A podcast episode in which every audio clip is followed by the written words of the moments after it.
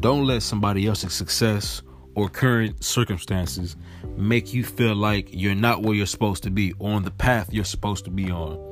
As long as you dedicated and you grind into the grind and you putting your nose to the grindstone, continuing whatever anybody else is doing peril in in in regards to your aspirations and what you got going on.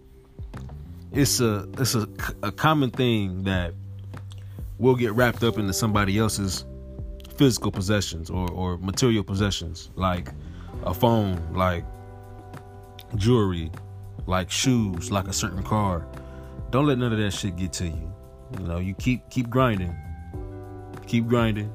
And when you plan those things, when you plan the want for those things accordingly, they'll come right when the time is right. Some things are, are gifted to you.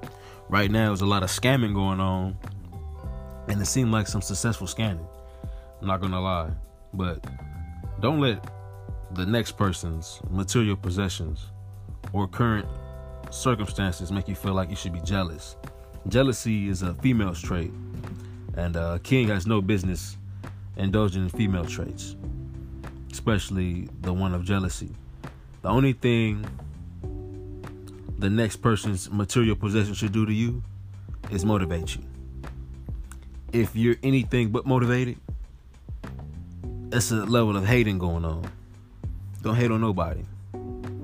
Don't hate nobody because it's not good energy. You keep grinding, your day will come. Keep grinding, keep growing. Tap in with you guys later. Peace.